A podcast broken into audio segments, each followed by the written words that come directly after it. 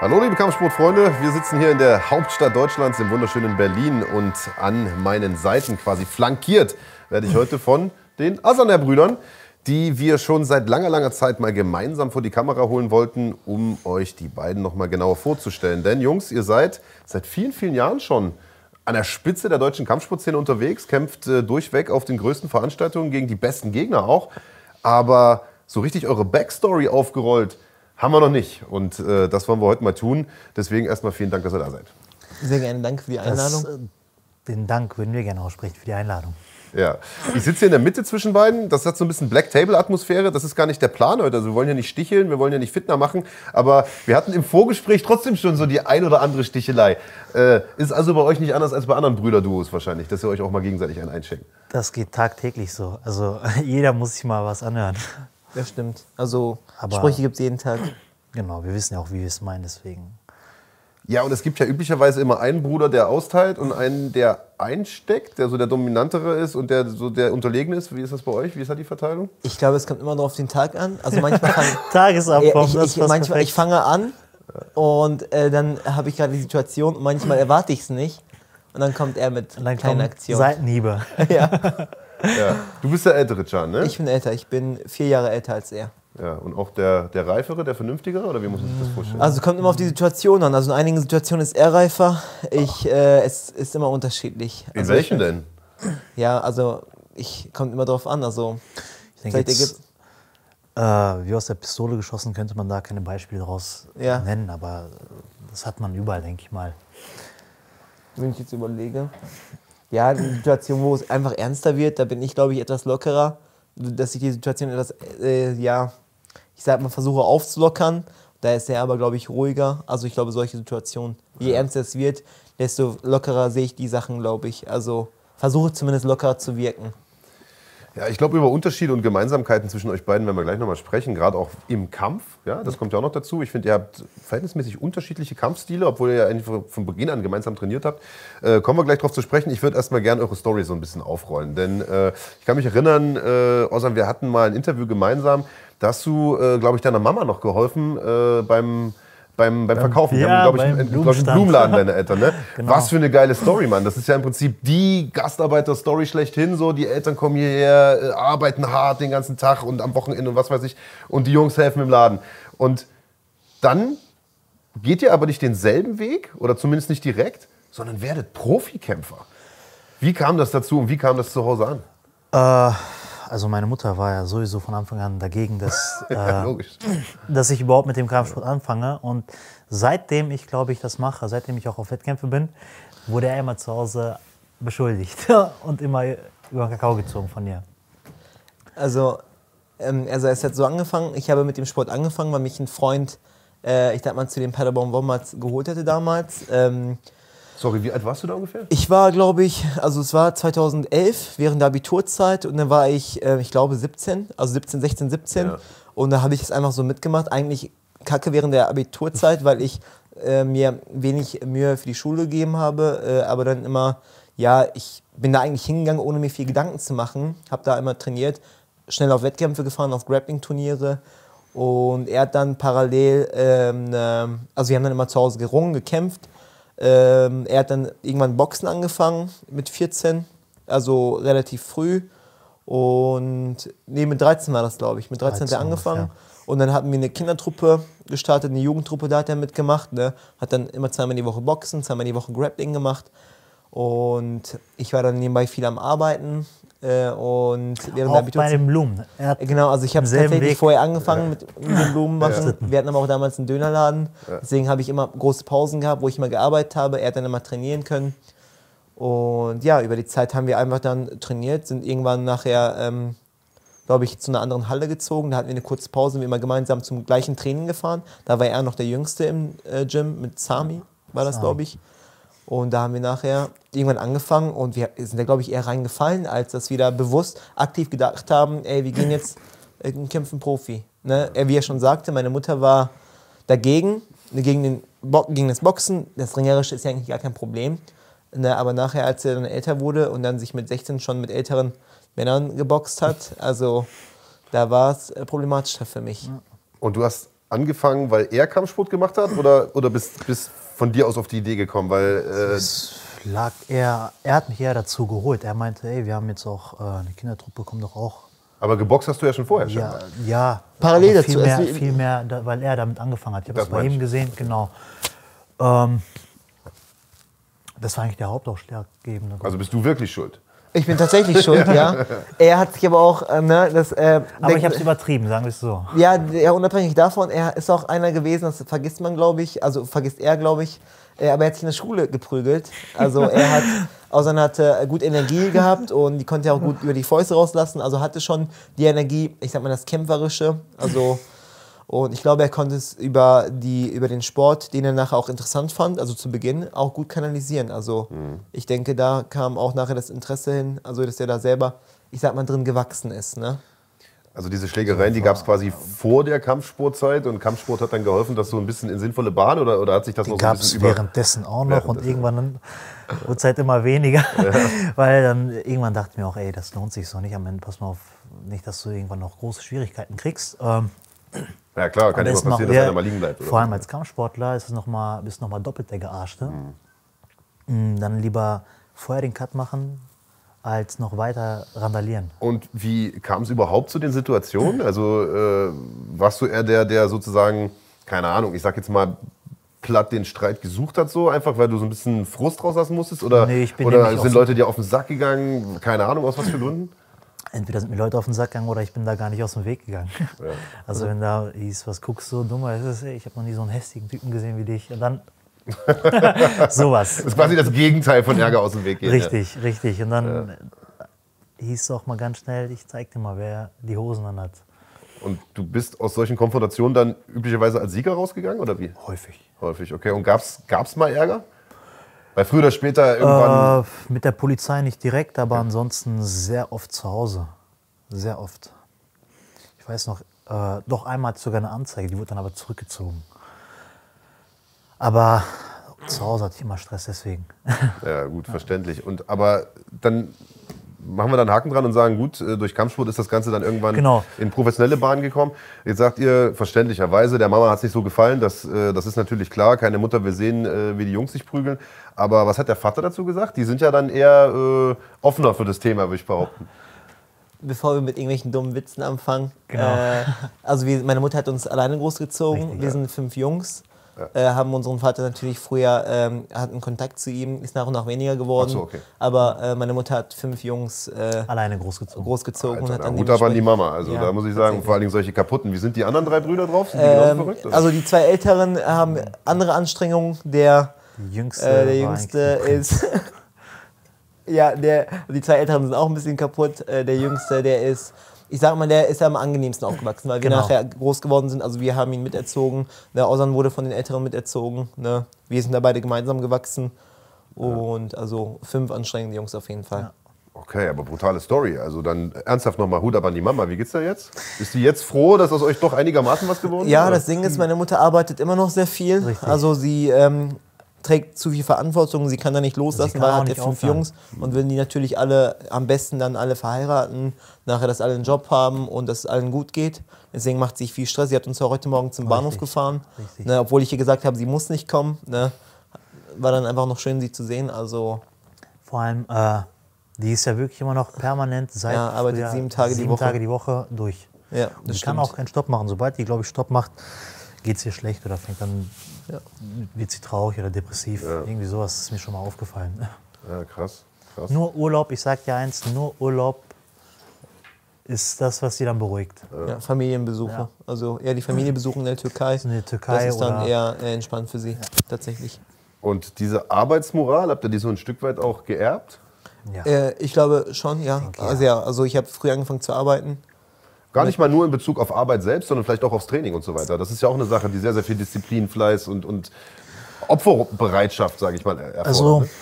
was ich kann auf jeden Fall für mich so sprechen. Ich weiß jetzt nicht, wie mein Bruder das sieht. Ähm, ich bin mir zu 100% sicher, dass wenn ich nicht so viel gearbeitet hätte, hätte ich nicht die Disziplin, um das Gewicht zu machen, was ich brauche, um so viel zu, trainieren, wie es nötig ist, oder äh, generell mal einen Tag faul zu lenzen, also faulenzen. Könnte ich, glaube ich, auch nicht, wenn ich nicht von klein auf gearbeitet hätte. Ja, klein auf hört sich jetzt krass an, aber es ist einfach. Ja, Ja. von Aber ich weiß ja, was du meinst. Also das ist, also ich, ich habe es ja auch mitgekriegt, man hilft ja auch in, der, in so einer Familie immer sehr viel. Und ich glaube, ich habe darüber nie nachgedacht, aber ich glaube schon, dass das Auswirkungen hat auf die Entwicklung. Also dass man äh, arbeitet, dass man körperlich ein bisschen robuster ist, dass man einfach dann, glaube ich, ähm, sich auch nicht vor harter Arbeit scheut. Also wenn ich jetzt zum Beispiel, ja beim Trainer, unser Coach Marc war damals auch ziemlich hart. Also der hat dann auch, also es war Wettkampftraining. Wir haben teilweise auch dreieinhalb Stunden Einheiten gehabt am Tag, also hintereinander am Stück. Und ich glaube, das tut, tun sich nicht viele an. Für uns war es so, ey, so meine Mutter normal. musste mit uns hart umgehen, ne? wie wird es fünf Jungs sonst Klar. in den Griff kriegen. Und unser Trainer hat keine Rücksicht. Also er hat schon Rücksicht immer genommen. Er hatte auch immer Kontakt zu meiner Mutter, weil sie ihn überreden wollte, dass sie mit dem Sport aufhören soll. Und mein Trainer hat sich dafür eingesetzt, dass wir Talent haben, dass wir beim Training bleiben sollten. Und er war auch hart, also hat uns dann immer rangezogen, auch wenn wir mal manchmal keinen Bock hatten aufs Training oder zu faul wurden. Man hat ja immer diese Phasen. Ne? Und äh, ich denke, äh, das erleichtert einfach den Umgang, dass man uns etwas härter rannehmen konnte mit solchen Sachen, dass man auch direkt sprechen konnte. Ne? Also wir sind da jetzt nicht irgendwie empfindlich. Auch klar, äh, wenn es jetzt harte Einheiten sind, ne, das ist, äh, zieht man, glaube ich, einfacher durch, wenn man dann äh, etwas härtere Erfahrungen in der Vergangenheit gemacht hat, glaube ich. Also deine, eure Mom hat euren Coach angerufen und hat ihn, ist ihm auf den Keks gegangen, dass er so, euch sozusagen Also, rausschmeißt? Oder? Er kam zu uns also- essen. Wir, Also- wir hatten ja einen Laden früher und der kam da halt häufig essen und Ja. da fingen dann diese Gespräche an. Ja, genau. Und also wie hat er sich da rausgewunden? Weil es ist ja relativ schwer, zu einer Mama Nein zu sagen. Also es ist einfach nur versucht, also er ist ja, ich sag mal, er hat immer gesagt, ey, die Jungs haben Talent, sie verbringen die Zeit da. Ich habe die Gespräche nicht macht mitgekriegt. Ich habe auch nachher auch mitbekommen, dass es auch über mich ging. Aber äh, ich denke, ich denke, bei mir war es erstmal einfacher, weil ich immer meiner Mutter sagen konnte, ich bin nur beim Grappling da, ich habe keinen Bock auf das Kickboxen, auf das Boxen. Ne, bei ihm war es anders, weil er halt viel geboxt hat, auch zu der Zeit. Und ich, sie hat es dann immer versucht und so. Sie war jetzt nicht so, ey, die Jungs müssen da weg, sondern ey, das tut ihnen nicht gut. Und Marc war da, glaube ich, ziemlich ähm, also überzeugend, sie, also sie davon zu, äh, überre zu überreden, dass ähm, der Sport uns doch was Gutes tut, dass wir vielleicht Talent haben und das nicht irgendwo anders vergeuden sollten. Ja, cool. Ja, Gott sei Dank, muss man Ja, sagen. ne? sehe ich genauso. Ich bin ihm dankbar. Äh, wäre der Szene nicht erhalten geblieben. Ähm, jetzt habt ihr gesagt, von klein auf im Grunde auch immer mitgeholfen im Geschäft und so weiter und so fort. Und wie gesagt, das Interview, das wir hatten, das ist ja noch gar nicht so lange her. Ein Jahr, würde ich sagen. Eineinhalb Jahre vielleicht. Da hast du Warte, immer noch dort mitgeholfen. Also das, das macht ihr nach wie vor noch? Man trifft euch dort im Laden oder wie? Also ich mache das noch, er macht das nicht mehr. Äh, bei mir wird es auch langsam weniger, glaube ich. Also was ist, glaube ich. Meine Mutter hat auch viele Angestellte, die werden auch jetzt viel mehr involviert.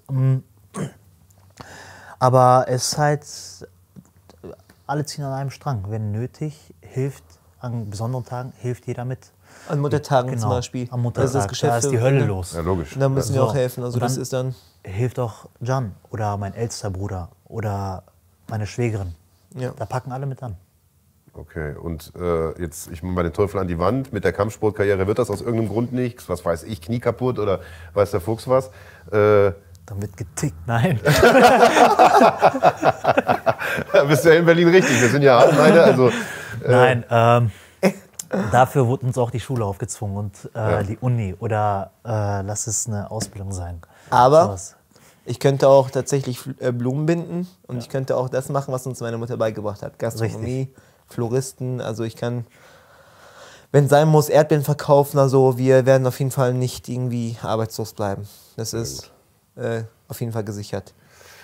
ähm, Fleiß, also äh, man kann mit der Einstellung kann man alles machen. Genau, Also man muss, also ich denke, uns wurde halt unterbewusst auch häufig äh, mitgeben, dass egal in welchen Situationen wir uns immer über Wasser halten können. ja, kann auf jeden Fall gut arbeiten. Ich glaube, dass das wirklich eine sehr, sehr wichtige Grundlage ist, ähm, die vielen jungen Kämpfern heutzutage auch abgeht.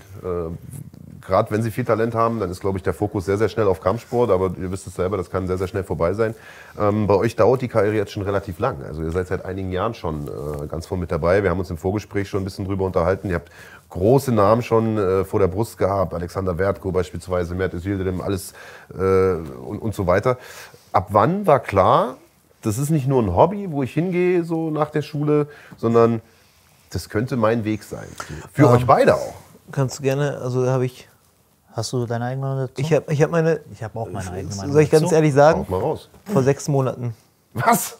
Okay. Ich habe früher, also ich habe meine ersten Kämpfe Also meine Amateurkarriere sah so aus. Ich war im Trainingscamp ähm, in Dänemark.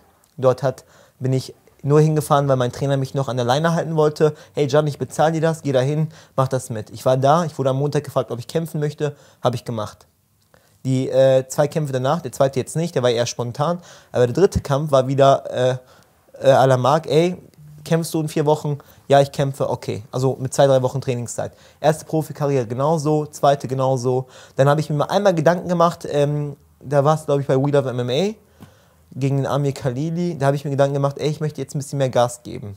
Und dann habe ich natürlich trainiert, aber das, was ich jetzt in den letzten sechs Monaten, auch jetzt vor dem Kampf gegen Sabirov, da war ich noch so sehr unentschlossen.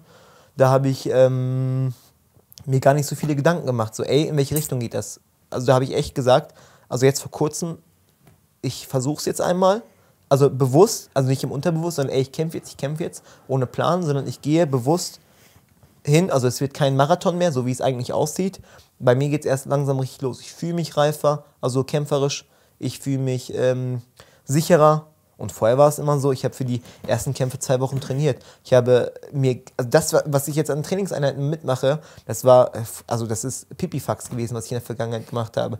Klar waren die Trainingseinheiten hart, ringerisch, grappling-technisch, aber das Ganze professionell anzugehen, auch mal zu sagen, ey, ich gehe zur Physiotherapie, ich gehe hierhin, Ernährung hat immer gut gepasst, aber dass ich auch die Einstellung habe, ey, ich bin jetzt Profikämpfer, ich äh, kämpfe in acht Wochen, das heißt, ich muss man, man lebt nicht, also man lebt als Kämpfer. Man, äh, ne, nicht so wie, ey, ich habe jetzt einen Kampf, da bereite ich mich jetzt sechs Wochen vor, das ist Unsinn. Man muss das Leben leben und dann nachher halt wirklich den Weg auch gehen. Und bei mir hat es erst vor, ey, sonst sechs Monate habe ich gerade gesagt, sonst acht Monate sein, sonst äh, zehn Monate sein. Also während Corona ist mir klar geworden, also während der Zeit, während des Lockdowns, was ich eigentlich aus meinem Leben machen möchte. Und ich habe mir gedacht, ey, ne, ich habe das vorher noch nie bewusst gemacht, aber ich möchte bewusst jetzt fit werden und ich möchte bewusst noch einen Sprint einlegen. Ne? Ich ziehe jetzt das Ding durch. Ne? Das Turnier bei Super League ist natürlich jetzt die optimale Chance, dann nochmal mich zu beweisen und dann zu sagen, ey, ich habe doch die Energie, ich habe doch das Können, weil vorher war es immer so la la la. Also ich habe da echt, habe ich mir echt keine Gedanken gemacht. Ich war auch grundsätzlich einer so. Ich habe die Sachen gemacht, aber ich habe mir nie Gedanken gemacht, wie die Sachen so sind. Also das ist, glaube ich, und gab es, also bevor wir deine Story hören, gab es einen ausschlaggebenden Punkt? Also du hast gesagt, klar, Corona, man hat wahrscheinlich mehr Zeit nachzudenken, man sitzt viel rum zu Hause und ja. so. Aber gab es jetzt irgendwie so diesen einen Auslöser, wo du gesagt hast, alles klar, ab jetzt sozusagen lege ich den Schalter um, mache ein richtiges Trainingslager äh, und nehme das Ding hundertprozentig ernst, um es mal so einfach zu sagen? Ich weiß es nicht. Also ich glaube, das waren verschiedene Momente. Also einfach, dass ich... Ähm also klar, dass ich kämpfe, das Gefühl, also es war, das Gefühl war nachher einfach da. Also ich war, die ersten Kämpfe, ich habe mir keine Gedanken gemacht. Klar war es kacke zu verlieren, aber ich habe mir keine Gedanken gemacht, ich gehe da jetzt rein und ich gewinne. Ne, ich möchte der bessere Kämpfer sein. Habe ich mir nie so vorher gedacht, jetzt möchte ich das. Also ich habe wirklich von innen, also das Gefühl, ich möchte den Gegenüber schlagen. Ne, ich möchte ihm, ich möchte ihm nicht wehtun, ne? Also ich möchte ihm nicht wehtun, ja, aber klar. ich möchte, ähm, ich möchte ihm zeigen, dass es dass es eine Spaß falsche Entscheidung war, diesen Sport anzufangen. Also ich möchte von innen aus, dass, dass ich der bessere Kämpfer bin. Und das hatte ich vorher nicht. Also ich hatte nie das Bedürfnis, andere fertig zu machen. Und was war dann vorher die Motivation zu kämpfen? Äh, ich bin, wir sind Kämpfer. Also wir haben äh, immer von klein auf gekämpft. Also ich denke, es liegt einfach in der Natur der Dinge. Also wir sind da hingegangen. Ne? Kämpfst du? Ja, ich kämpfe, keine Frage. Also nicht eher immer überlegen, ja, aber ich habe hier Wehwehchen, auch mein Privatleben. Es wurde gekämpft. Hättest du mich damals zwei Wochen, ey, kämpfst am Wochenende? Ja, ich kämpfe. Also, das ist, äh, ja, glaube ich, der eine ausschlaggebende Grund. Also jetzt bin ich einfach äh, von der Mentalität her anders, glaube Also fühle ich. Nicht glaube ich, ich fühle es einfach. Okay, aber dann ist ja Sky the Limit. Dann ist, haben wir ja den, den Chan, den, den es geben könnte, noch gar nicht gesehen, oder? Wenn du ja, erst vor einem halben Jahr angefangen hast. Ey, ich habe jetzt nochmal, guck dir meine ersten Kämpfe an, ich konnte nicht treten, ich konnte nicht richtig boxen. Ich äh, wollte. Drei äh, Wochen Vorbereitung Maximum. Drei Wochen, das ist. Und der hat die Leute trotzdem verpackt. Ja, ich habe äh, ein paar Kämpfe natürlich, ne? Ich habe mich selbst überschätzt in einigen Kämpfen, den Gegner unterschätzt, ne? Mir zu viel aufgebürdet. Und es war alles so la la la, also wirklich. Und das ist, glaube ich, der Unterschied, ne, dass ich jetzt sage, ey, ich gehe da rein, ich bereite mich vor, ich möchte das auch, ich möchte da drin stehen und ich möchte, äh, dass der Gegner vielleicht nicht mit mir im Ring stehen möchte, also im Käfig stehen möchte nach dem Kampf. Mhm. Das ist so jetzt meine Motivation. Na, scheiß mal auf das Geld nachher. Also wenn wir nachher über das Geld reden, also das ist, das Turnier zu gewinnen ist schön, aber ich, äh, das ist nur äh, die Kirsche oben Kirsche auf der Sahne. Auf der Sahne ja. Ja. Und wie war es bei dir? Ab wann war für dich klar, äh, das wird mein Karriereweg? Auch erst vor einem halben Jahr oder bist du da schon länger, äh, länger dran? Seitdem ich 18 bin, da hatte ich meinen ersten Profikampf. Das fing dann so an, äh, wir hatten beide unsere Amateurkämpfe, beide gewonnen und es war so, ich war nicht zufrieden mit dem Kampf. Ähm, dann hatte ich, da habe ich noch mein Abi gemacht, da habe ich zu ihm gesagt, ey, wir müssen jetzt morgens auch trainieren und wir müssen richtig Gas geben. Wenn es sein muss, hauen wir uns auch weg. Da hatte ich keinen Bock drauf. Hat er aber mit durchgezogen. Hat er aber durchgezogen. Und dann haben Zu wir, Hause dann äh, im Kinderzimmer? Oder? Nee, nee, im Gym. Wir Ah, hatten im auch, Gym, okay, Er hat ja. auch die Gymschlüssel gehabt. Okay. Und dann meinte ich zu unserem derzeitigen Head Coach Mark, ey, ich will kämpfen, besorg mir einen Kampf. Ich hatte aber niemals daran gedacht, dass es ein Profikampf werden könnte. Ich hatte eher mit einem Semi-Pro- oder Amateurkampf äh, gerechnet. Und dann ähm, wurde das auch ganz am Ende entschieden, so noch Kurz vor, vorm kurz vorm Kampf. Kampftag kam, auch alles professionell. Training sechs Wochen vorher, Gewicht gemacht vernünftig und ich hatte auch noch Untergewicht, da habe ich noch 77 gekämpft. Und dann kam der Kampf und dann kam er hoch in meine Kabine, kurz vorm Kampf. Also ja, ich habe dich, aber das wird aber ein Profikampf, ne, weil der Gegner keinen Bock drauf hatte. Ich so, okay. Und nach dem Kampf wurde mir dann bewusst, ey, es ist nicht deine einzige Chance, aber es ist die beste Chance, die du hast. Die musst du nutzen und äh, da wirst du es reißen. Du wirst jedes Mal trainieren, du wirst jedes Mal Gas geben und du wirst alles reißen, was du möchtest. Äh, häufig, häufig, häufig ähm, konnte ich auch das umsetzen, was ich wollte, wenn ich mir keine eigenen Grenzen im Kopf gesetzt habe. So kam es halt dazu. Und von Anfang an war klar, weil du Von gerade gesagt hast, das klar. ist, das ist vielleicht nicht die einzige, aber es ist eine gute Chance. Klar, Auf, Chance für wenn- was? Groß rauszukommen oder, oder generell Karriere- ein gutes Leben zu haben. Ja. Dass ich nicht, äh, dass wenn ich irgendwann Kinder habe, dass die nicht so aufwachsen müssen wie ich. Dass selbst wenn es meine Nichten und Neffen sind. Mm, keine Ahnung. Einfach um mir ein besseres Leben zu machen. Einfach um den Leuten da draußen auf der Welt zu zeigen, ey, es gibt jemanden, der heißt Ozan Aslaner. Sowas. Wenn etwas dazu kommt, dann nehme ich es mit, dann nutze ich es auch. Äh, aber Hauptaugenmerk ist halt das. Geil. Krasse Story. Und, und bei dir war es eher so, dass du, ich meine, ihr habt ja auch beide Abitur offensichtlich gemacht, was ja auch ein guter Weg ist, um äh, seinen Kindern eine schöne Zukunft zu ermöglichen. Richtig. Das wollen wir jetzt äh, ja nicht Deswegen unter den Tisch das ja auch- Aber äh, und, und für dich war eher klar, du machst einen normalen Job dann? Keine Ahnung, irgendwo im Unternehmen? Oder, ich habe nicht oder? darüber nachgedacht. Ich wollte, mein Plan war, ne, ich war auf der Realschule, danach wollte ich Abitur machen, weil ich zur Polizei wollte. Das waren so die ersten Gedanken, die man hatte. Ne, so, es wollen ja eigentlich viele, ähm, ich sag mal, Jugendliche, habe ich mir auch Mühe in der Schule gegeben. Vorher waren die Noten scheiße, nachher wurden sie besser, weil das Ziel klar war. Und dann habe ich das Abitur gemacht, ne, da wollte ich ja nur reinkommen, ich brauchte keinen Notendurchschnitt. Und ich habe das alles so, also ich wollte zur Polizei gut verdienen, sicheren Job haben. Und das war's. Ich habe nicht weitergedacht. Weil ich glaube, das wurde einem, das muss man auch, glaube ich, Kindern beibringen, so langfristig zu denken. Also dieses, ey, wo möchte ich im Leben hin, welche Bedürfnisse habe ich langfristig, vielleicht möchte ich ja gar nicht in Deutschland bleiben und so weiter. Sowas habe ich mir, also habe ich mir nie vorgestellt, ne? Klar hat man Ziele, aber das war alles so, ich bin da eher reingerutscht, sage ich mal, durch Freunde, das Training mitgemacht, weil es Spaß war und ich glaube, ich sag mal, Trainingserfolge geben auch einem, ich sag, glaube ich, jedem das Gefühl, dass man was kann und das baut wiederum das Selbstbewusstsein auf. Ne? Also, also nicht unbedingt nach außen hin, aber vielleicht innen drin. Ne? Und ich war grundsätzlich immer der ruhige etwas, aber ich hatte nie so klare Ziele, dass ich das jetzt machen möchte. Ich bin da reingerutscht und mache das Beste jetzt draus. Ich glaube, was äh, heutzutage total oft versäumt wird, und zwar von der Schule, aber auch von den Eltern und von allen, die irgendwie so Einfluss auf, auf Kinder und Jugendliche haben, ist, den Kids zu erklären, pass mal auf, es gibt die Möglichkeit, dass du später mal Geld mit einer Sache verdienst, auf die du auch wirklich Bock hast. Ja. Also das, was bei mir mal angekommen ist, ist, ja, du musst halt arbeiten gehen. Arbeit gehört dazu, du musst Geld verdienen, läuft halt so, beiß dich durch, so nach Ja. dem Motto. Aber man hatte dann immer so im Kopf, ja gut, dann muss ich halt irgendeinen Job machen, irgendeine Ausbildung, irgendein Studium, was auch immer. Aber es gibt ja auch coole Jobs, Mann. Jetzt mal abgesehen vom Kampfsport, weil es gibt so viel coolen Scheiß. Und ich glaube, das wird immer so ein bisschen versäumt, gerade in der Schule, den, den zu sagen, setzt euch hier hin, strengt euch an, weil dann könnt ihr einen Job machen, auf den ihr vielleicht echt mal Bock habt. Weißt Ja. du so? Das ist, glaube ich, so ein bisschen das Problem. Ich glaube, es werden aber auch sehr, sehr häufig falsche Werte vermittelt. Zum Beispiel wird dir auch niemand äh, jemand beibringen, wie du im Leben zu kämpfen hast. Es geht ja nicht nur um, äh, keine Ahnung, um, physisches, um den physischen Kampf, den man mit Gewalt ausübt, sondern auch ein Kampf, den man auf der Arbeit führt, um, äh, keine Ahnung, lass die Miete sein, die man Gegen Widerstände, muss. Rückschläge, Genau, gegen ja. Rückschläge, äh, um aufzusteigen im Job, um einen Kampf in der Liebe zu führen, um irgendwann, äh, keine Ahnung, das, was ich vorhin gesagt habe, den Kindern ein schönes Mög äh, Leben zu ermöglichen. Sowas wird einem immer wenig bis gar nicht vermittelt. Viel eher ist es, Haupt, viel eher ist es, du hast den Weg zu gehen, das ist der sicherste Weg. Aber keiner sagt, dass wenn du den Weg gehst, wird es zwar hart, aber am Ende des Weges hast du mehr davon, als wenn du den ersten Weg nimmst. Ja. Ja, Ja. aber es ist ja Erfahrung einfach. Ich ähm, bin jetzt fast 30 und ich sehe halt im Umfeld, aber auch oft ne, durch die sozialen Medien kriegt man ja auch viel mit von äh, Menschen. Äh, viele Leute, also viele Leute wissen gar nicht. Also man hat immer als Kind vermutet, ey, die Erwachsenen wissen es, oh, aber viele Erwachsene haben keinen Plan vom Leben. Also, ne, also genauso wenig wie vielleicht ein Kind. Die sind, wenn sie nicht richtig gewachsen sind, also wenn sie sich nicht richtig entwickelt haben.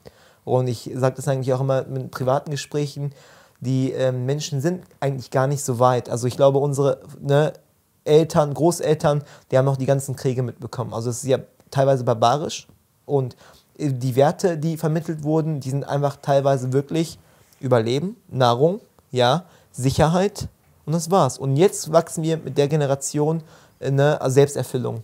Ähm, Freude am Leben. Freude am Leben, ich mache das, was mir Spaß macht. Das Internet gibt auch das, was wir sehen, das, was wir auch ähm, jetzt von anderen Menschen sehen. Neid, also entsteht ja auch. Und erst dann fängt man, glaube ich, erst durch den Neid. Einige bleiben in dieser Neidkultur, andere wiederum sagen, ey, das könnte ich auch haben. Ne? Warum habe ich das nie gehabt? Und ich glaube, äh, die Zeit ist einfach äh, ausschlaggebend. Also in was für einer Zeit wir leben. So 200 Jahre, also es war 300 Jahre die Industrialisierung, also die Technologie, die sich entwickelt hat. Das ist alles gar nicht so weit. Also wir sind gar nicht so weit in der Menschheit. Und ich hoffe natürlich, dass es langfristig, dass auch alle anderen Länder weltweit, dass wir alle gemeinsam wachsen, dass es auch da in die Richtung hingeht, dass jeder sich selbst erfüllen kann, das machen kann, was er liebt. Auch ein Job, der langweilig ist, Buchhaltung, das kann Spaß machen, wenn man zufrieden ist mit seinem Leben. Also es geht, glaube ich, viele wissen nicht, in welche Richtung es gehen soll. Sie können halt Privatleben, also, die, also irgendwo kommen die Probleme her und dadurch kommen die ganzen, äh, ich sag mal, das Unglücklichsein, der Stress ne, und dann die Probleme auf die anderen Bereiche. Ne?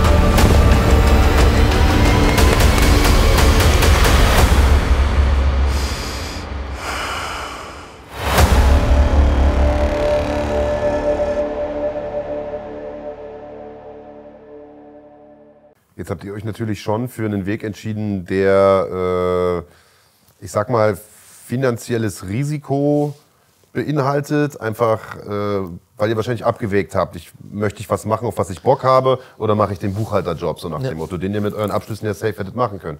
Äh, und ihr habt euch für das Risiko entschieden, aber für die Leidenschaft, so will ich es jetzt mal nennen, für Yes. das, auf was, ihr, auf was ihr Lust habt. Äh, wie kam das zu Hause an bei der Mama, die ja jahrelang bis heute hart schuftet für das Geld? Die sagt jetzt noch teilweise, äh, sie, soll, sie sollen aufhören damit. Ne? Also sagt sie jetzt noch. Sagt ne? sie jetzt noch. Weil Also, obwohl sie sieht, mal- dass sie Erfolg hat, Genau. Ja, das ist für sie nicht. Also sie mag auch gerne nicht die Kämpfe sehen, weil sie Einmal mag war sie nicht. dabei. Ja, zweimal also auch sie bei mir. Ja, genau, Nur sie mag zweimal. auch nicht dann sehen, wenn die anderen Gegner, also sie mag dieses Kämpfen nicht. Ne? Also ähm, sie ist tatsächlich Da gegen mein- den Kampfsport. Da Ne? meinte sie sogar zu mir, trotz dessen, dass ich gewonnen habe, das war 2017 äh, gegen Abdurrashid war genau, das. Abdurash Ataev.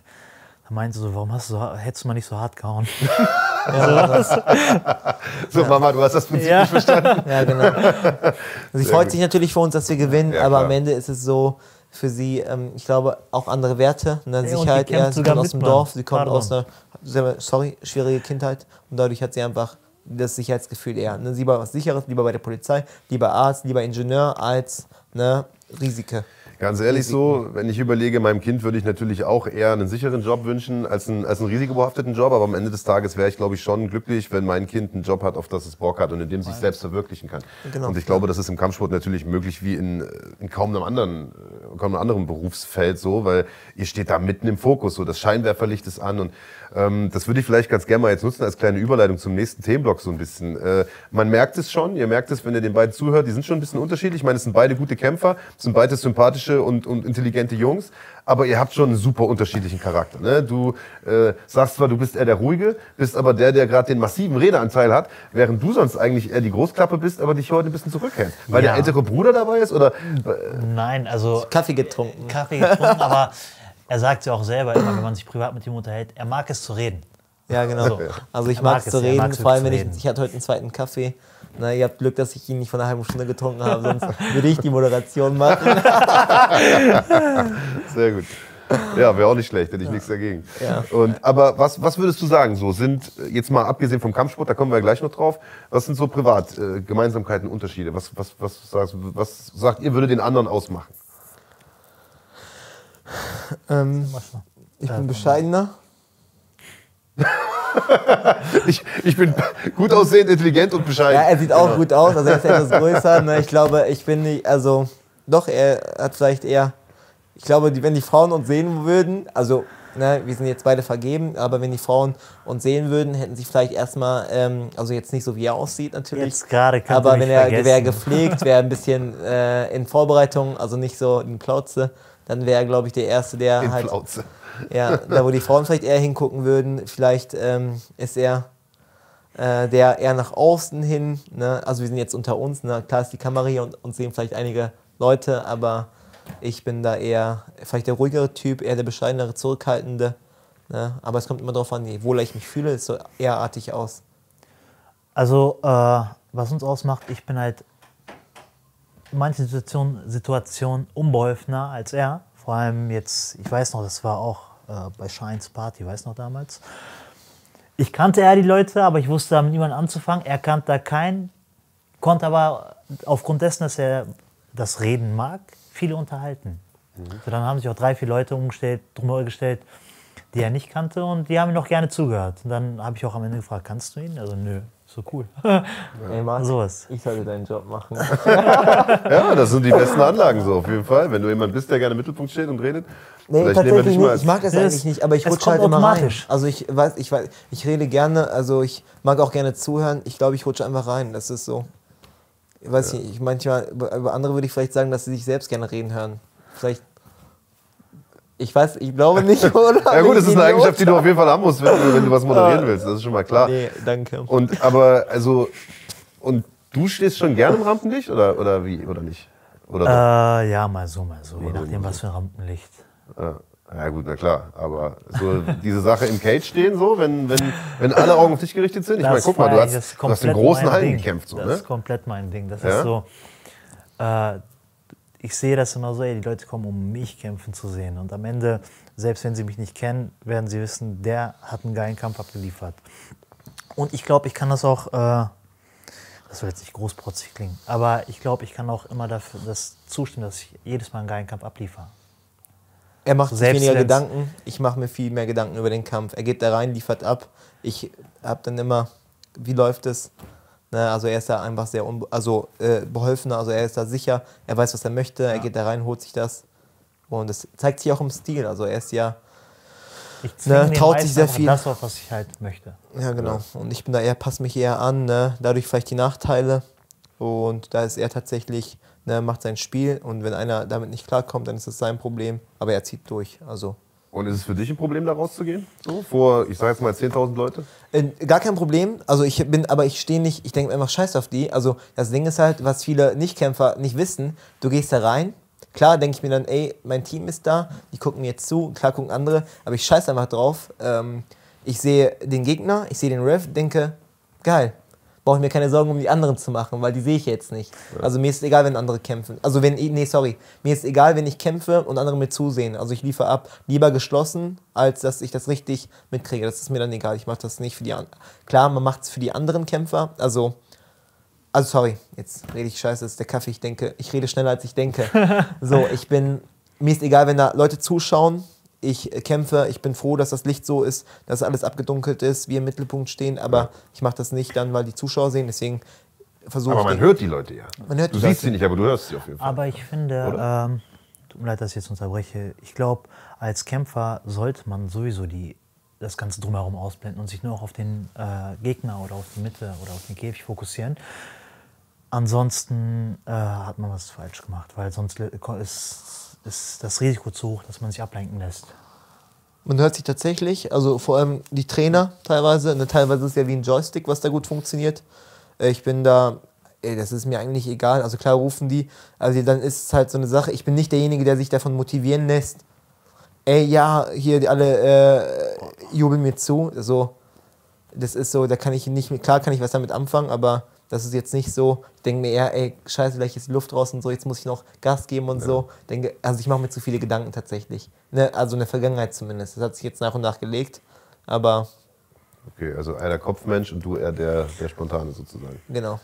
Und ja, wobei ich auch, ich mag zwar spontane Dinge nicht, ich bin eher so ein Planer, ja. aber äh, ich, ich weiß halt, wo lange es geht. Ja. Und äh, auch stilistisch unterscheidet ihr euch natürlich eher. Ne? So, ich finde, du hast einen sehr, sehr striking-lastigen Stil. Du bist eher der äh, mit, den, mit, den, mit den Submissions äh, in der Bilanz. Und man sieht es auch in euren Bilanzen. Du hast einen Haufen K.O.-Siege, du hast irgendwie einen Haufen äh, Submission-Siege, keinen einzigen K.O., glaube ich, wenn ich recht erinnere. Nee. Und das hat auch was damit zu tun, wie ihr angefangen habt? Dass du bei den Wombats angefangen hast und du eher im Boxen? Oder, oder, oder ist das auch eine persönliche Präferenz einfach, dass du sagst, ich habe Bock zu knallen und du sagst, ich will lieber nicht so mit ich habe beides gleichzeitig gemacht. Wir hatten auch Kickboxen bei den Wombats. Nur ich hatte nachher das Gefühl, wenn ich gegen größere Sparring mache, bin ich weniger effizient. Ich mhm. habe sie immer grappling-technisch immer platt gekriegt, auch die größeren, stärkeren. Äh, hat sich nachher, war nachher einfacher. Also wir hatten nachher dreimal die Woche Training und jeweils drei Stunden waren zu viel. Und dann habe ich mich eher fürs Grappling entschieden. Habe ich auch jahrelang gemacht. Mm, Stand-up habe ich immer etwas trainiert, war immer durch das ganze Grappling ziemlich steif in den Armen. Und man ist dann immer so nicht so locker, wie es beim Boxen eigentlich erwünscht ist. Das, äh, da arbeitet man eigentlich gegen, wenn man es nicht richtig trainiert. Und dadurch habe ich einfach viel mehr Erfolg gehabt, hat gut funktioniert. Die Wettkampfvorbereitungen sahen auch früh dann so aus, pin ihn an die Wand, an den Cage Wall, hol ihn runter, Submission. Ne, wir hatten immer Wettkampftraining, Grappling-technisch, es war jetzt nicht Larifari oder so. Deswegen war ich eher so der Grappler und er wiederum der, der Striker. Äh, Striker. Wobei aber auch keiner weiß, dass wenn er mit mir Sparring macht, dass ich auch gut welche mitkriege. Man sieht zwar nur die, das Resümee im Kampf, aber keiner sieht das drumherum. Ich konnte es nicht umsetzen. Also ich kann das, was ich im Training mache, man trainiert auch als Brüder, das ist auch nochmal eine andere Sache. Wenn ich gegen ihn einen Marschsparring mache und er ist ein sehr unangenehmer Gegner und ich glaube, dass die Punkterichter und andere sich das gar nicht vorstellen, wie unangenehm das ist, dann muss ich erstens standtechnisch damit klarkommen. Nur ich habe es noch nie im Kampf so gehabt, dass ich die Sachen aktiv umsetze. Mhm. Ich passe mich immer an. Er macht so einen immensen Druck, dann kann ich mich anpassen. Wenn der Gegner abwartet, muss ich hier plötzlich was im Stand machen. Dann komme ich nicht hinterher. Was gut funktioniert, er kommt rein, er kommt rein und ich muss mit ihm grappeln, ich muss mit ihm ringen. Deswegen verstärke ich diese Fähigkeiten, wenn ich gegen ihn Sparring mache. Und wir haben in den ersten Jahren nur untereinander Sparring gemacht, weil andere MMA-Kämpfer gab es jetzt nicht so, die Bock drauf hatten. Dann waren wir immer unter uns. Deswegen haben wir, glaube ich, uns beide dann in die Richtung so hochgeschaukelt. Ich eher ringerisch, eher grappling-lastig und er dann eher striking-lastig. Also wenn ihr oft genug Sparring miteinander gemacht habt, dann kennt ihr euch ja gegenseitig ganz gut. Äh, ja. Ich meine, die Situation wird wahrscheinlich nie kommen, aber äh, ich sag mal, ihr seid gewichtsklassentechnisch nicht allzu weit auseinander, ein bisschen Tacken größer, ein bisschen schwerer. Würdet ihr gegeneinander kämpfen? Jetzt noch.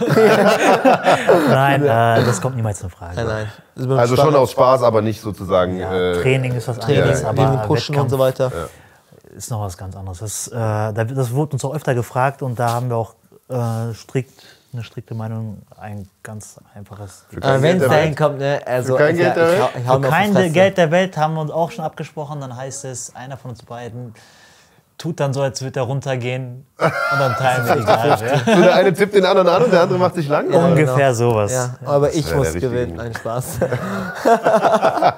Nein, wir so, haben auch keine Konkurrenz, also mir ist als, das egal. Als, äh, keine Ahnung, der Favorit geht dann von uns beiden legst dann schlafen. Wie ist die Quote nochmal? Also wie, wie nach Sieg, also wenn es da Quoten gibt, dann natürlich der mit der besseren Quote, ne? Ja. Der geht dann Dings. Der, der Schwager hier aus der Türkei, der investiert dann gut, wettet auf uns und dann der, keiner mit. Der, äh, der mit der besseren Quote, der verkackt dann extra. Ja. Einfach nur auch, um den Leuten, die auf sowas wetten, einen reinzudrücken. Sollte es mal so weit kommen, schneiden wir den Teil raus, damit euch da keiner den Wettbetrug nachweisen kann. Äh, aber das klingt auf jeden Fall nach einem guten Plan, Jungs. Das habt ihr euch gut ausgeheckt. Ähm, lass uns mal weiter beim Campen bleiben, Außermann. Wir haben dich jetzt eine Weile nicht gesehen. Ähm, das letzte Mal bei der letzten Super League-Veranstaltung. Nee, bei der NFC. Bei der NFC-Veranstaltung gegen Abi Messidov, genau. genau. Korrekt, genau. so ist es. Und äh, seitdem aber nicht mehr. Und äh, wir haben hier das Plakat im Hintergrund. Dein Bruder ist in Aktion am 25. Juni. Da kommen wir gleich äh, dazu. Warum bist du nicht am Start? Ähm, ich aus folgenden Gründen. Ich hatte in letzter Zeit habe ich ziehe ich eine Verletzung nach der anderen mit mir. Und was auch keiner weiß, das war auch der ausschlaggebende Grund dafür, dass ich äh, damals meine Auslage gewechselt hatte. Ich war ja immer mit links vorne, das heißt orthodox Auslage. Jetzt bin ich Rechtsausleger. Ich habe seit äh, zwei, drei Jahren, seit drei Jahren habe ich eine Arthrose in der rechten Hand, in meiner damaligen Schlaghand. Hm. Es kommt halt, weil die oft in Kämpfen gegen Anton Mohr, Anatoli Baal, Alexander Wertko immer gebrochen ist. Immer und immer wieder. Äh, jetzt, irgendwann musst du auch die Entscheidung treffen, wenn du weitermachen willst, musst du die Aussage wechseln. Und jetzt habe ich auch immer andere Verletzungen wie einen Golferarm hier oder Bänder angerissen vor ein paar Wochen. Da dachte mir, komm, zieh dich ein bisschen zurück. Dann können wir uns auch besser darauf fokussieren, dass Jan äh, das Turnier abräumt und das wird er abräumen. Ähm, dann können wir uns sogar besser darauf fokussieren. So, das war eigentlich der. Woher kommt das mit den ganzen Verletzungen? Das ist ja eigentlich ungewöhnlich. Ich meine, du bist Mitte 20, du bist ein junger Typ. Natürlich trainierst du schon seit du 13, 14 bist, haben wir gerade gehört. Und auch Glasknochen. Pensum. Was? Glasknochen? Was? Wer hat das gesagt? Spaß. Ja, sind es Glasknochen oder ist das, ist das eine Trainingsregenerationsfrage? Falsch? Ja. ich meine, früher haben alle viel gespart und hart trainiert. Ist das so ein Ding? So ich glaube tatsächlich, ich würde, ne, ich ziehe mir jetzt die Antwort vor, äh, weil er das vielleicht falsch einschätzt. Dann muss ich einmal sagen, er hat früher angefangen, Kilo Hantel, äh, 10 Kilo Hanteln, war zu Hause, hat er immer wieder rausgehauen, immer wieder rausgehauen, immer wieder rausgehauen, 10 Kilo Hanteln. Er hat früh angefangen, immer mit, deswegen hat er auch so viel Power in den Fäusten, weil er jeden Tag wie ein Verrückter trainiert hat. Das gleiche auch am Samstag, immer äh, gegen Samstag geknallt mit Gewichten und so weiter Ohne über die Zeit. Er, hat, er, er hätte Anton Moore, also er hat ihn gut weggeknallt, er hat ihm das Gesicht halb aufgerissen. Da war ein Gewichtsunterschied. So, wenn sich die Leute den Kampf angucken, er hat dafür kein Gewicht gemacht. 75 Kilo war er in einem 77er-Kampf hat ihm das, die, die, die Dinger immer reingeknallt, die Hand war gebrochen und zwei Wochen danach wieder mit dem Training. Das hat er über die Jahre aufrechterhalten, die Kämpfe so gemacht äh, und Jetzt zahle ich halt den Preis dafür. Das ist genau. genauso wie mit den äh, angerissenen Bändern an meinem rechten Fuß. Das war, ähm, ist halt, ich erkläre die Geschichte auch, ich erzähle die Geschichte auch gleich. Vorher will ich noch mal sagen, warum es dazu kommt, dass ich so oft verletzt bin. Äh, einfach aus den Fehlern von damals. Falscher Stolz und einfach die junge Naivität. Ich glaube auch nicht der zum Ehrgeiz. Arzt gegangen ist. Nicht auch zum Arzt gegangen. Oder auch mal, ah, wenn ich zum Arzt gehe, dann sage ich einen Kampf ab. Darauf hat ja auch keinen Bock. Das mit, den, äh, mit der Hand hat ja, hat ja Jan schon ein bisschen erklärt. Ähm, aber ich habe die halt, wie gesagt, oft gebrochen und auch äh, wenig zum Arzt gegangen und dann wieder nochmal zwei Wochen später trainiert. Bisschen gekühlt, das reicht. Wie es dazu kam, dass ich mir die Bänder angerissen hatte, das war auch 2016. Da hatte ich einen Junioren-Titelkampf bei der Respect, glaube ich. Ähm, da bin ich von einer gewissen Höhe auf dem Sprunggelenk gelandet. Und weil vier Wochen danach der Kampf war, wollte ich auch den Kampf nicht absagen. Ging natürlich um Titel, ne? Juniorentitel. Den habe ich auch gewonnen. Den habe ich mit Ach und Krach gewonnen. Äh, aber danach kam auch nichts. Danach bin ich auch nicht zum Arzt gegangen. Und öfter bin ich dann umknickt, war dann anfälliger dafür, mich an diesem, äh, in diesem Bereich zu verletzen. Und äh, es heißt ja so schön, wenn es regnet, dann gießt es. Dann kommt nicht nur eine Verletzung, dann kommt mehrere Verletzungen. Sowas ist halt immer Grund dafür. Wie schwer war es, die Auslage zu wechseln? Wie lange hast du dafür gebraucht? Äh, 2020 habe ich komplett mich nur noch darauf fokussiert. Mhm. Also da fing ja Corona an, da konnten wir noch trainieren. Und hast du den Kampf gegen Tamilan Dadaev gesehen? Ja. Den hast du, glaube ich, doch moderiert, meine ich. da, da, da habe ich es auch eigentlich ganz gut umsetzen können. Mhm. Das war am Anfang sehr schwer. Das war am Anfang sehr, sehr schwer. Vor allem, ich habe mich gefühlt wie ein Anfänger. Wie einer, der nicht ja, richtig gut. kauen kann. Also? Mit Jahrelang geboxt und dann fängst du an mit links zu hauen als ja. Schlaghand. Denkst du auch, was ist denn hier falsch? Hast du die gleiche Power? Jetzt in der linken? Äh, habe ich. Mhm. Allerdings setze ich sie andersrum. Das ist nämlich der Punkt, auf den ich hinaus will. Also wenn ich jetzt den Mesidov-Kampf beispielsweise mir nochmal äh, vergegenwärtige, ich meine, technisch immer noch perfekt. So, das ist der Osan, den wir von früher kennen.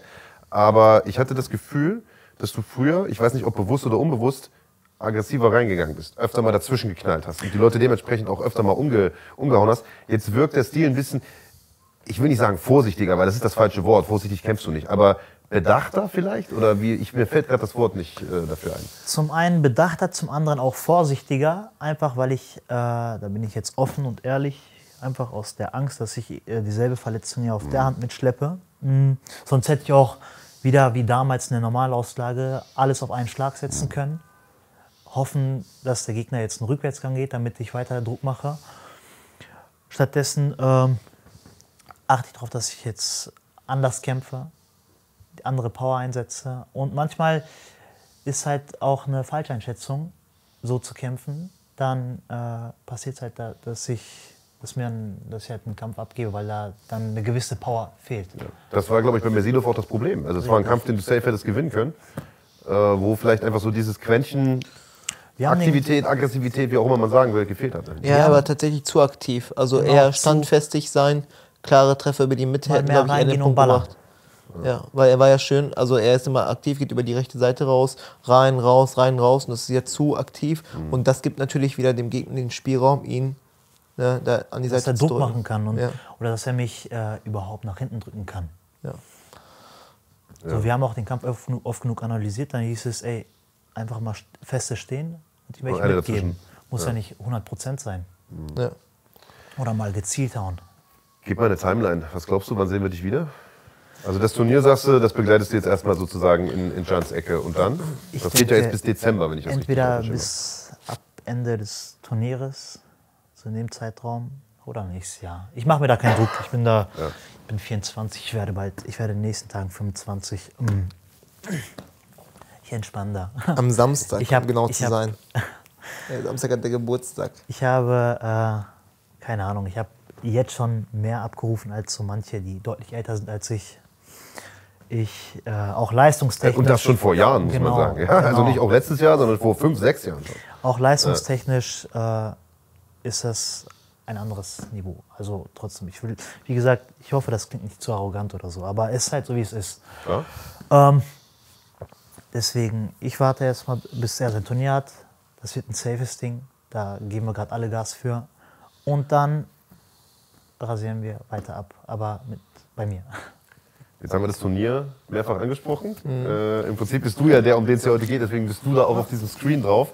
Äh, du bist sozusagen der Asana, der jetzt den Rest des Jahres äh, in Action sein wird. Und du bist ja. dabei beim äh, äh, Superfighter-Turnier, so heißt das Ganze, von Super League MMA, äh, Super League 3 am 25. Juni. Da startet das Ganze mit den Viertelfinals, wird ein 66er-Turnier sein. Das ist momentan ähm, ja, in Deutschland, also weltweit eigentlich, aber vor allem in Deutschland so irgendwie die Gewichtsklasse, weil äh, da einfach sehr, sehr viel Talent ist. Der Pool ist riesig von, von guten Jungs.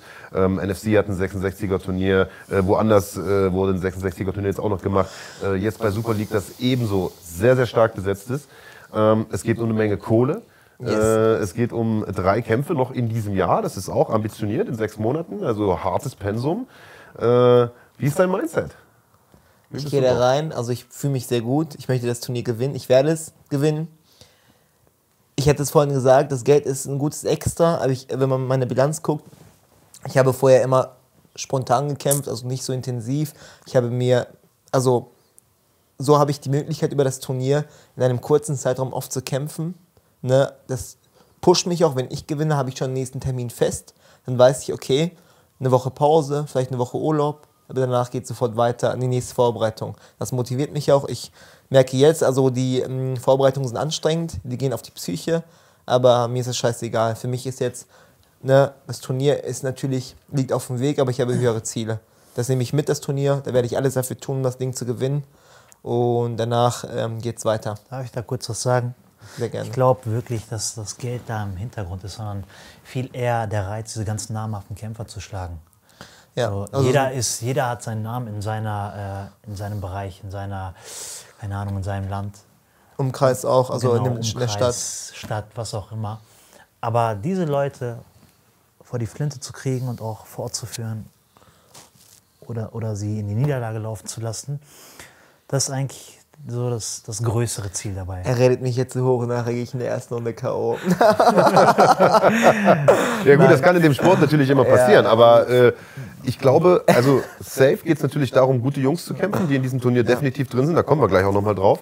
Ja. Äh, aber also ich finde es besonders interessant, weil du ja nun eingangs gesagt hattest, du hast bisher eigentlich immer zwei Wochen Vorbereitung, drei Wochen Vorbereitung, kurzfristig angesprungen, äh, keine großen Gedanken gemacht.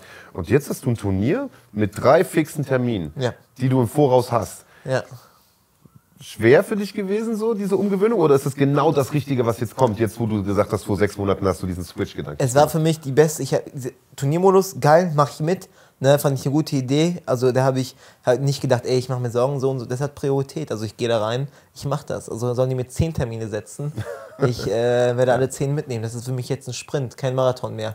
Das ist kein entspannter Lauf. Ich gehe dahin, ich werde leisten. Also es ist, es ist kein Gesundheitssport, was sie machen. Ja, ich gehe da rein, ich werde Leistung abliefern. Das ist ein Leistungssport.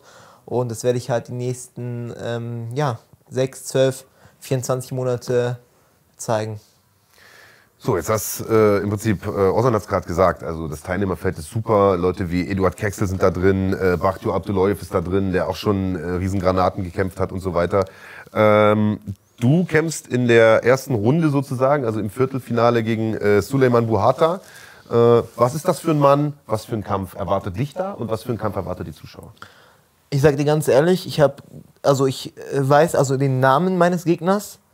Ich weiß, dass er äh, erfahren ist, also er hat 25 Kämpfe, ne, Profikämpfe, vielleicht hat er ein paar Amateurkämpfe, vielleicht hat er ein paar äh, nicht Sharedog oder Tapology notierte Kämpfe. Äh, ich weiß es nicht. Also ich weiß nicht, wie er kämpft, aber es ist mir auch egal. Also das ist jetzt, wer dann nachher vorsteht, war mir egal. Es, ist, es wurde ausgelost und ich war bereit, gegen alle zu kämpfen. Ich habe nicht vorher gefragt, wer kämpft da, wer kämpft da. Für mich war klar, ich habe stärkere Gegner auch erwartet, also international erfahrenere auch. Ich habe unter der Prämisse, ähm, ich sag mal, unterschrieben, weil ich, äh, weil mir der Gegner scheißegal ist. Also für mich heißt es jetzt, ist egal, wer da vorkommt, der muss weg. Weil wenn das nicht passiert, dann kann ich auch gleich sagen, ey, warum, wenn ich den nicht wegkriege, warum soll ich dann international? Ich sehe das 66er-Turnier bei PFL, auch mit Saba Bolagia allein, den ganzen anderen Kämpfer, auch die 70er-Klasse, da hat ja auch Lloyd gekämpft. Ähm, was soll ich da mitmachen? Na klar sind das auch Weltklasse-Kaliber, aber warum soll ich da mitmachen, wenn ich es hier nicht schaffe? Ne? Also ich lasse mich natürlich von der Niederlage nicht einschüchtern, das ist mir scheißegal auch, aber ich möchte mich jetzt testen, gucken, wie weit es gehen kann. Ich habe trainingstechnisch stehe ich hier unten. Also viele haben auch im letzten Kampf, ich habe nicht gezeigt, was ich kann, weil ich einfach nicht so, ich sag mal, vom, ich war nicht reif, also ich war nicht kämpferisch reif.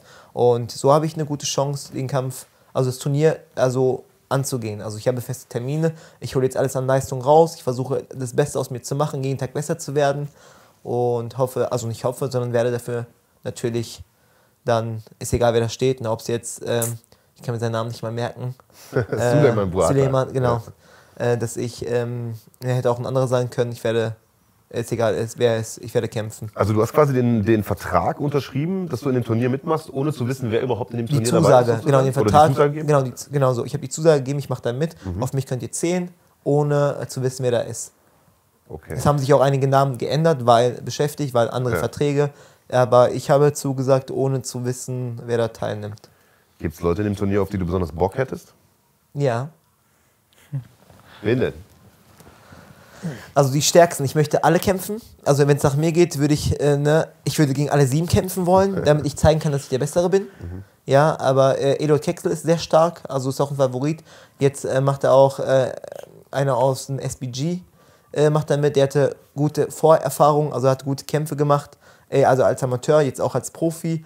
Äh, das ist so einer, ne, der trainiert natürlich mit weltstarken Weltklasse-Leuten. Da möchte ich mich natürlich beweisen, aber auch gegen die anderen. Also alle, die ähm, ich sag mal, auf meinem Level sind. Ich möchte mich da beweisen. Ich habe da jetzt keinen Favoriten, die ich unbedingt besiegen möchte, aber ähm, ich möchte den Kampf auf jeden Fall, also gegen alle. Ich würde am liebsten jetzt ne, die Termine durchsetzen, das Turnier gewinnen und sagen, ey, ne, vielleicht mit ihm nochmal, wenn es natürlich auch Sinn macht. Also man muss jetzt auch gucken, was Sinn macht an Kämpfen, um aufzusteigen international. Ich möchte hier nicht immer auf der Stelle treten, aber am liebsten würde ich gegen alle kämpfen, damit ich für mich weiß, ey, ich hätte alle platt gemacht.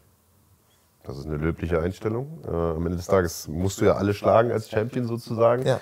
Ähm, ist das Turnier für dich so eine Art Sprungbrett vielleicht auch? Also, wie gesagt, du hast jetzt dieses neue Mindset, das ist jetzt meine Karriere, das ist jetzt mein Weg, da stehe ich jetzt dahinter. Drei Kämpfe in einem halben Jahr, Mörderpensum gegen, wie gesagt, Jungs wie Eduard Kexel.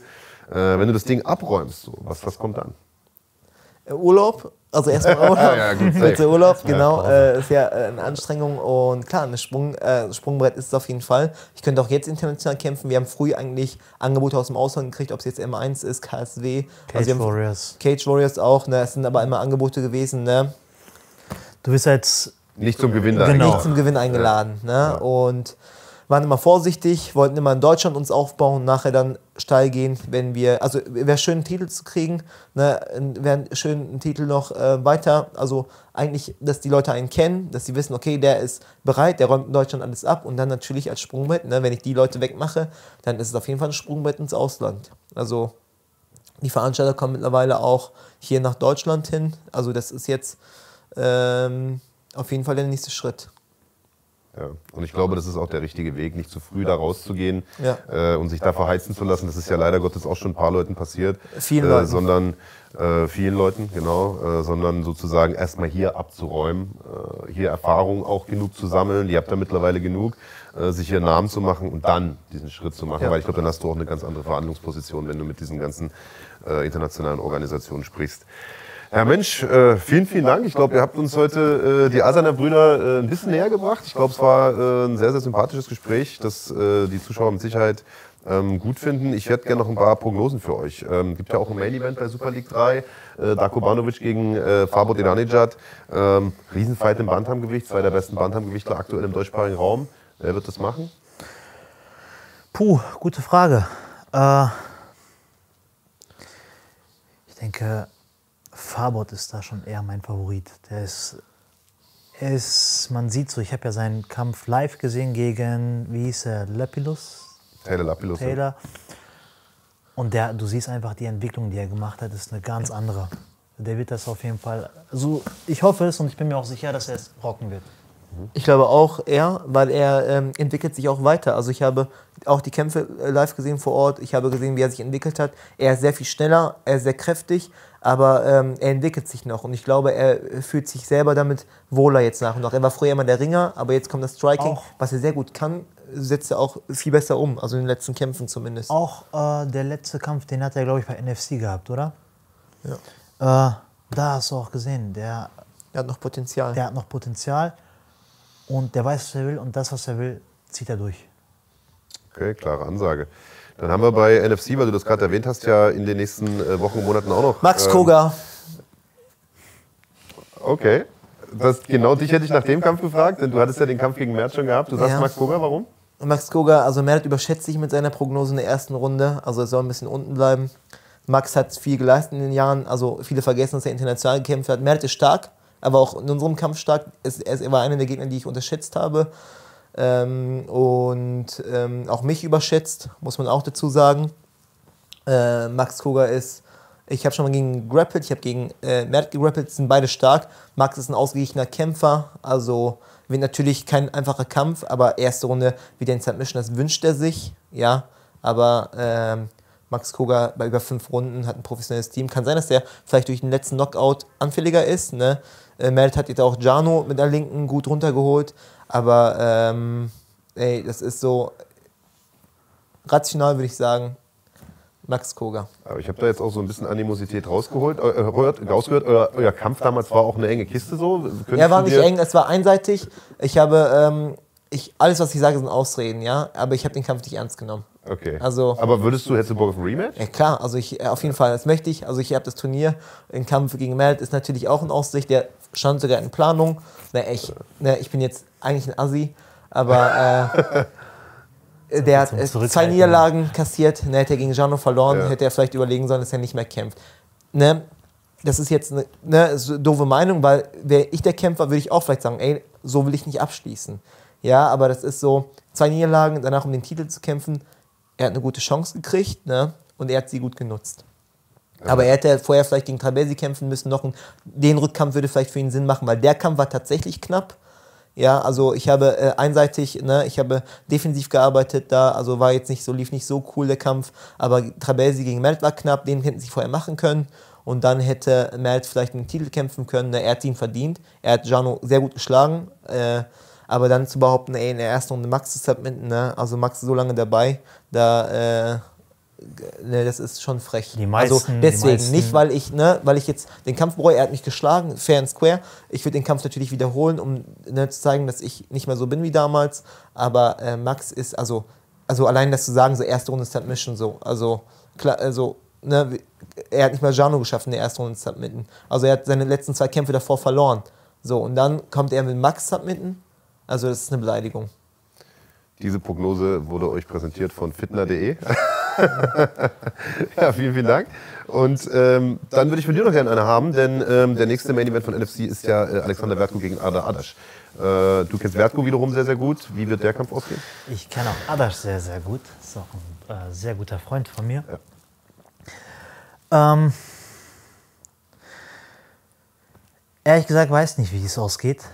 Ad Arda hat sehr, sehr viel Power. Das das ist unglaublich. Also, dass er ja als 70er an Power mitbringt, das ist schon krass. Das hätte man nicht gedacht. Äh, Vertgo hat aber harte Hände. Wenn er die, denen aus dem Weg geht, auch so arbeitet, wie äh, es der Michael Beidermann eine Zeit lang gemacht hat, in dem einen Kampf, oder muss ja nicht unbedingt so sein, aber sollte auf jeden Fall äh, sich dem Stil anpassen, dann kann ich schon, dann denke ich schon, dass es der Adasch machen wird.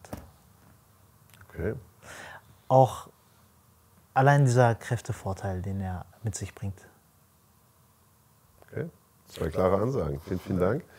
Dann würde ich sagen, Jungs, wir sind durch. Ich bedanke mich, dass ihr euch die Zeit genommen Dank habt. Danke sehr, ähm, danke euch. Das äh, war ein sehr, sehr interessantes Gespräch.